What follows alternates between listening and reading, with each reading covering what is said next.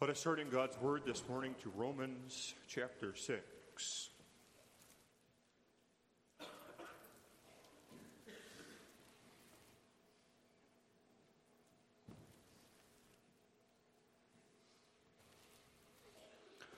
Romans 6 What shall we say then? Shall we continue in sin that grace may abound? God forbid. How shall we that are dead to sin live any longer therein? Know ye not that so many of us as were baptized into Jesus Christ were baptized into his death? Therefore, we are buried with him by baptism into death. Like as Christ was raised up from the dead by the glory of the Father, even so we also should walk in newness of life.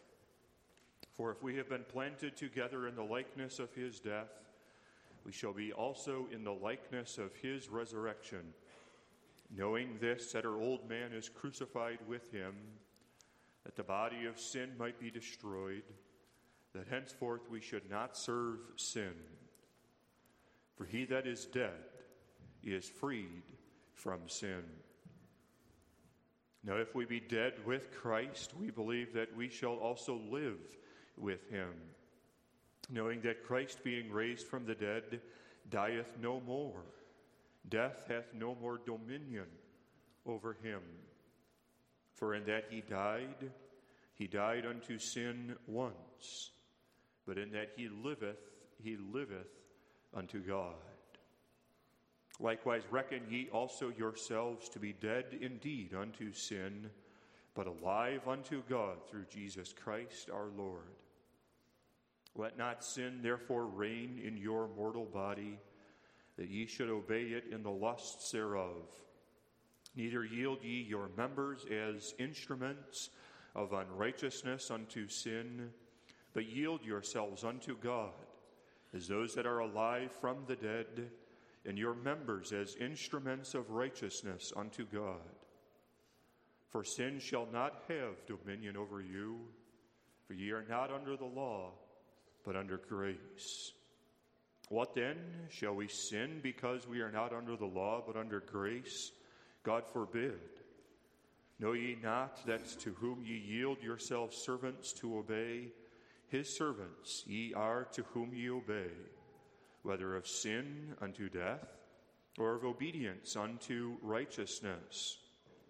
But God be thanked that ye were the servants of sin, but ye have obeyed from the heart that form of doctrine which was delivered you. Being then made free from sin, ye became the servants of righteousness. I speak after the manner of men because of the infirmity of your flesh. For, ye, for as ye have yielded your members servants to uncleanness and to iniquity, unto iniquity, even so now yield your members servants to righteousness, unto holiness.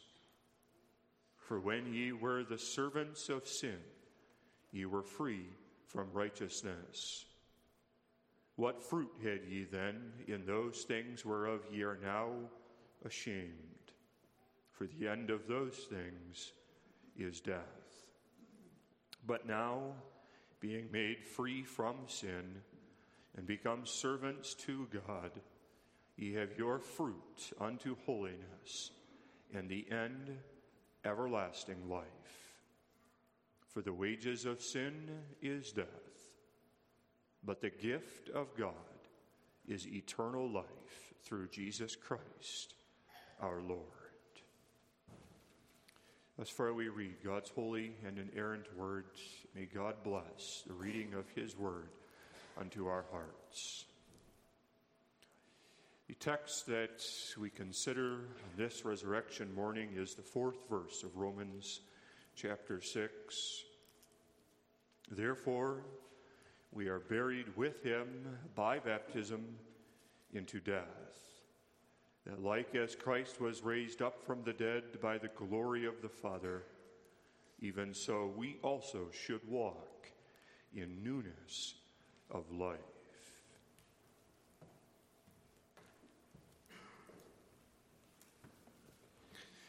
Beloved congregation in the Lord Jesus Christ, the question that this text puts before you this morning is this Were you crucified and were you buried with Jesus Christ? Now, some might object to that question Consider that question to be a strange, perhaps even an inappropriate question to consider on this Easter morning. For after all, are we not considering on this morning the joy of the fact that Jesus Christ conquered death and the grave, that he is not dead, but he is risen according to the testimony of the angel who sat upon that stone of the tomb. And so, ought we not to be rejoicing on this morning instead of considering the morbid question Were you crucified? And were you buried with Jesus Christ? But I hope we will be able to see, beloved, is the necessity of that question. And the necessity is this. There is no Easter joy, there is no rejoicing, there is no comfort, there is no hope. If you were not and if you cannot confess, I was crucified with Christ, and I was buried with him by baptism into death. And then, then when that is your confession, then there is the joy that, like as Christ was raised up by the glory of the Father, even so we also should walk in newness of life. Like as Christ was raised. We use that as our theme this morning. First, considering that we were buried with Christ. Second, raised with Christ. Third, looking at the final phrase of verse 4, walking with Christ. The Apostle Paul testifies by the inspiration of the Holy Spirit, therefore, we are buried with him by baptism into death. Not the easiest phrase to understand. Buried with Jesus Christ by baptism into death. For us to begin to understand this, we must know something generally of death, what happens at death, and then look more specifically at the death of Jesus Christ for us to understand then what it means that we are dead and buried with Jesus Christ. Death. What is death? It's the end. It is the end of one's existence, the end of one's life, the end of one's relationships that he or she enjoyed upon this earth. At the moment of death, the position that that individual had upon this earth ceases. It does not matter how important that individual was throughout his lifetime, what power, what influence, what control that individual had throughout his life. At the moment of death, all of the power, influence, the positions that he occupied cease. Then at the moment of death, there is still yet a flurry of activity by those who knew the one who died as they grieve and mourn, as they prepare for putting the body of that loved one in the ground. Preparations are made for the funeral service. Words are spoken as loved ones gather to grieve, but then the body of that deceased individual is put down in the ground. He is buried. And everyone returns to their homes. And the position and the place and the influence of that individual ceases. That's death. Now, this text speaks of the fact that Jesus died. Therefore, we are buried with him, Christ, by baptism into death. And like as Christ was raised up from the dead, Christ died. And here the apostle uses the word that refers to the office, really the offices that Jesus Christ held. Christ is the official title that was given unto our Lord and our Savior. It refers to the fact that he was the perfect prophet, priest, and king. And as the perfect office bearer throughout all of his earthly ministry, Jesus labored in obedience unto his Father's will. Never once did Jesus deviate from uh, the work that the Father had given unto him to do. He did not come into this world in order that he might be ministered unto, but he came into this world in order that he might minister to others and to give his life as a ransom for all whom the Father had given unto him. And so Jesus Christ, though he was perfect, in fact, exactly because of the fact that he was perfect, Jesus Christ was dead. He died because the wages of sin is death. Paul states that in the 23rd verse. For the wages of sin is death. Not his own sin, you know that. But because he who knew no sin was made to be sin. Because he took your sins and my sins upon himself, because he became guilty before the Father, condemned, forsaken. He died. And as Christ died, he experienced everything that it means to die. How important was Jesus Christ on this earth? There was no more important person. He was Christ, the perfect office bearer, the one who labored, who taught, who ministered. But all of that power ended as Jesus Christ died.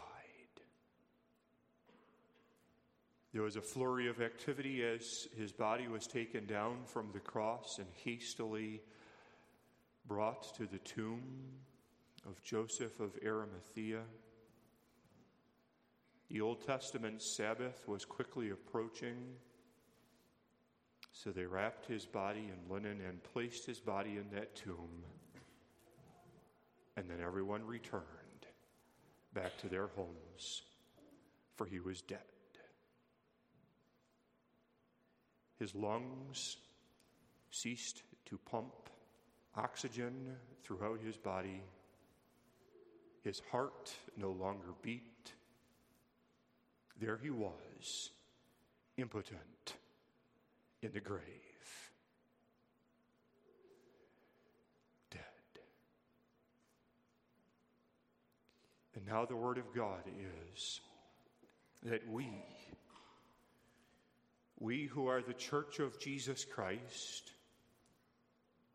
we who belong unto Him by faith, we who are knit unto Him as the body is joined unto the head, we are buried with Him by baptism into death. A striking phrase here, not something that we would expect the apostle to say that we are buried with him by baptism into or even unto death. When we think of baptism, we don't think of death. When we think of baptism, we think of life. We think of a joyful occasion. We think of that new child that is born and that child who is presented by father and mother to receive that sacrament of baptism. When we think of baptism, we think of the long life that is ahead of this child, God willing. All of the hopes and the plans that the parents have for this child. Baptism is associated with life, not with death. And yet, the Apostle Paul says here that we are buried with him by baptism into death. Literally, we are buried with him by baptism unto death. Baptism is like that vehicle that ushers us into death. Baptism kills. We are buried with him by baptism unto death. Now, how do we understand this? That baptism kills. We must understand here that when the apostle speaks of baptism, he speaks certainly not of the sign, the outward, visible sprinkling of the water upon the head of that infant. There's a distinction between the sign and the reality. In speaking of the baptism unto death, he speaks not of the outward sprinkling of the water, but of the inward reality of baptism. And what is that inner reality of baptism? Well, it's the washing away of our sins, it's the cleansing of the blood of Jesus Christ, whereby we are purified from our sin, from our sinful nature, and from the guilt which is due unto us for those sins. When we understand baptism in that sense, that it speaks here of the reality of the cleansing of our sins in Jesus Christ, then we can begin to understand what it means that we are buried with Christ by baptism unto death. The reference here, beloved, is to the old man of sin. That's what's buried with Jesus Christ unto death. It's our sins and our sinful nature and the corruption of our flesh and the depravity that cleaves to our flesh and the guilt which is due unto us for those sins. That's what is buried with Jesus Christ unto death. The context makes abundantly clear that this must be the reference here of the Apostle Paul as he speaks of being baptized unto death. We see this in verse 6. Knowing this, that our old man is crucified with him. Old man, crucified with him, and that the body of sin might be destroyed, that henceforth we should not serve sin. Verse 11 as well. Likewise, reckon ye also yourselves to be dead indeed unto sin. This means then that the connection, the relationship that we had previously with sin has now been severed. Earlier, sin was alive in our lives. Sin, as we even heard on Friday night, is iniquity, it's, it's lawlessness. And that sin pervades our being and even controls us by nature. But the confession of the Christian on this Easter morning is that I have been crucified with Christ. Therefore, I reckon myself to be dead indeed unto sin. The power, the influence that sin held over me has now been severed, it's been cut off. That's what death is. Death is the end.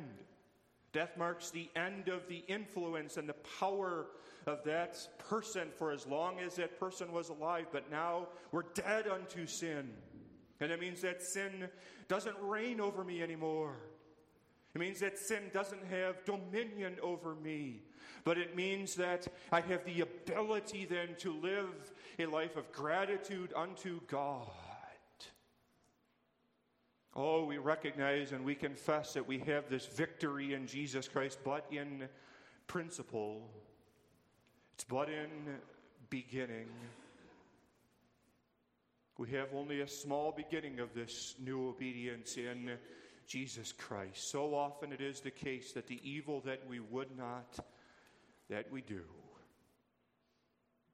and the good that we would, that we do not. And yet, nevertheless, I am buried with Christ by baptism unto death. By baptism, by that union that I have with Jesus Christ, I know, I believe, I testify that I am dead unto sin. May that be your triumphant cry on this Easter morning that I am crucified with Christ unto death. And not just I, but we. Notice the plural. We are buried with him by baptism into death. The church, the church given by the Father unto Christ, as a church, as a congregation, we suffered, we were crucified, and we are buried with him by baptism into death. This shapes how we view the other members of the congregation. We view them not as they are by nature, in their sins and in their corruption, but we view the other members of the church according to the perspective of faith that we collectively are buried with Christ by baptism unto death. And then the apostle goes on, leaves us not there in the tomb, but proceeds from the tomb unto life.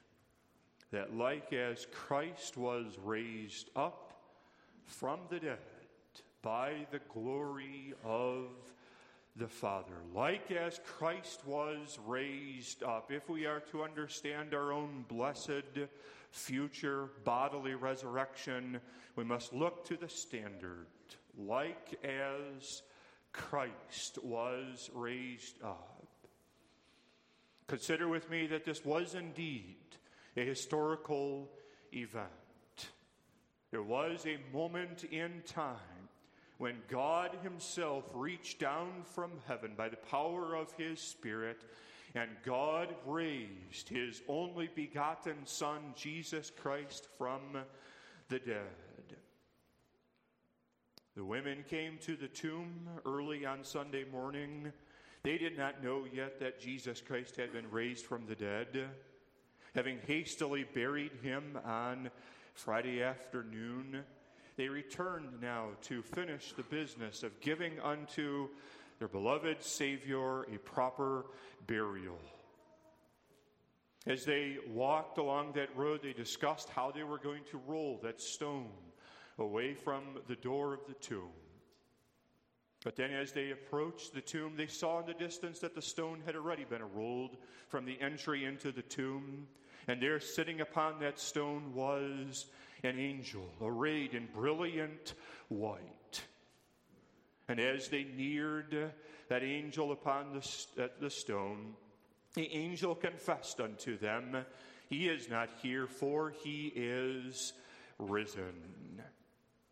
He who was dead was made alive. He who was impotent and who was placed in that grave. He who went to the corruption of the grave. He whose body, throughout the three days that he was in the tomb, began the process of decomposition he who was returning unto the dust from whence his physical body was composed, God took that lifeless body and God raised that body unto newness of life. And the wonder of the resurrection is this, beloved, that as God, by his glory, raised Jesus Christ unto life, God did not simply restore Jesus to the life that he previously had upon this earth. He did not simply resurrect Jesus Christ to that same existence that he had before his crucifixion and his death. But the wonder of the resurrection is this that as God raised Jesus Christ up, he exalted Jesus Christ and gave unto him that perfect and that blessed resurrection life. It's a higher life than what Jesus Christ had as he walked upon this earth for those 33 years. It was a life now that would not be capable of dying anymore. The ninth verse testifies of this glorious fact. Knowing that Christ, being raised from the dead, dieth no more. Death hath no more dominion over him. How amazing is that resurrection life! No longer would it be possible for Jesus Christ to have afflictions of the flesh, to endure pain and suffering and weakness and fatigue in that flesh. It no longer would be possible for Jesus Christ to suffer to the point of death. For Jesus Christ was exalted unto resurrection life, a life that was adapted perfectly for life in heaven with God the Father, where he would be seated at God's right hand. He was raised. And then notice as well, beloved, the power by which he was raised like as Christ was raised up from the dead by the glory of the Father. Another unexpected statement here raised by glory. It's not what we immediately would think of when we think of how Jesus Christ was raised. We think of power. We think of the Spirit. Many other passages of Scripture which speak of the resurrection of Christ testify of that very fact that he was raised by the power of God. But this text doesn't say that. Doesn't deny that he was raised by power, but it doesn't say that in this verse. He was raised by glory. Glory, what is it? It's beauty, is it not? Glory is the radiation of the infinite perfections of God. It's the shining forth of God's love, God's justice, God's wisdom, God's holiness, God's transcendence. God is the God who will not have his glory hid from view. God is the God who reveals himself unto us exactly for this purpose, so that we might acknowledge that he is God, the God of infinite beauty, and that then with bended knee we would adore him and worship him. But consider then what happened in the incarnation of Jesus Christ. As Jesus came into this world, what happened to the glory of God? Philippians 2 tells us that he made himself of no reputation. And the idea there is that Jesus hid from view the glory of God. He, he emptied himself. That's the meaning of no reputation. He emptied himself of the glory of God. So that he who was God and he who had all of the glory of God, as he came down into this earth, he, he did not appear as God. It was not immediately evident to those who saw him and talked to him and interacted with him that indeed this was God. Oh, to be sure, there were glimpses of his glory as he performed miracles, as he taught with authority in the temple. But Jesus Christ was fully man. He was a man who was subject unto misery, a man who himself eventually did die. And there, most especially, the glory of God was hid from view as the Son of God, the Word incarnate, was put there in that lowly tomb. And as that stone was rolled in front of the door and sealed that door shut, there the glory of God was hid from view, so that no man walking by would say, Ah, yes, this is where the Son of God is at. No one would be inclined to worship that dead individual in the tomb. No, the glory of God was hid from view as Jesus Christ was in that tomb. And so, God, then, who will be exalted and who will be praised as the glorious and the beautiful God, would not permit his Holy One to remain in that grave, but according to God's glory he opened up that tomb and he raised his son Jesus Christ up unto the resurrection life. And thus we say with the apostle that Jesus Christ was raised by the glory of God.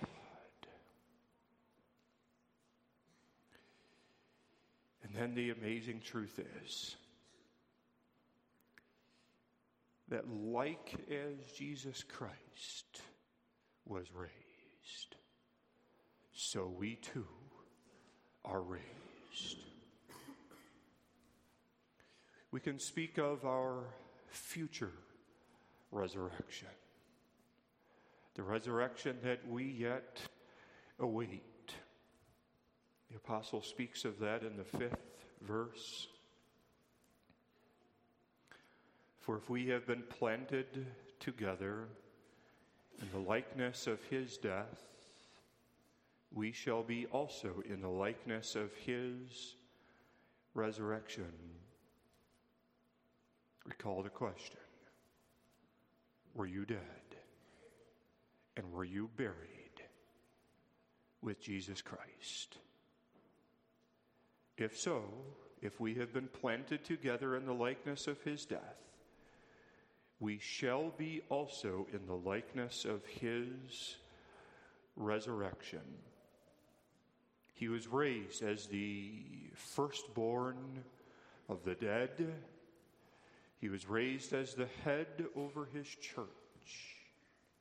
So, where the head is, there the body must follow. And so, the child of God may and does anticipate a future and a bodily resurrection at the last day when the trumpet shall sound, when Christ shall return on the clouds of glory, then the graves will be opened up, and the glory of God will be revealed as he raises the dead unto life again. When he will take our bodies, if we have died before Jesus Christ returns, which bodies will already have begun the process of decomposition, which bodies will be returning to the dust from whence we were made. And God will draw those bodies from out of the dust and give unto us that blessed, resurrected life, a higher life than what we presently have on this earth. A life where our resurrection bodies will be adapted perfectly for life with Jesus Christ in heaven. What comfort we have then as we face that final enemy of death. We can testify with the Apostle Paul, 1 Corinthians 15 O death, where is thy sting? O grave, where is thy victory? But thanks be to God, which giveth us the victory through Jesus Christ our Lord.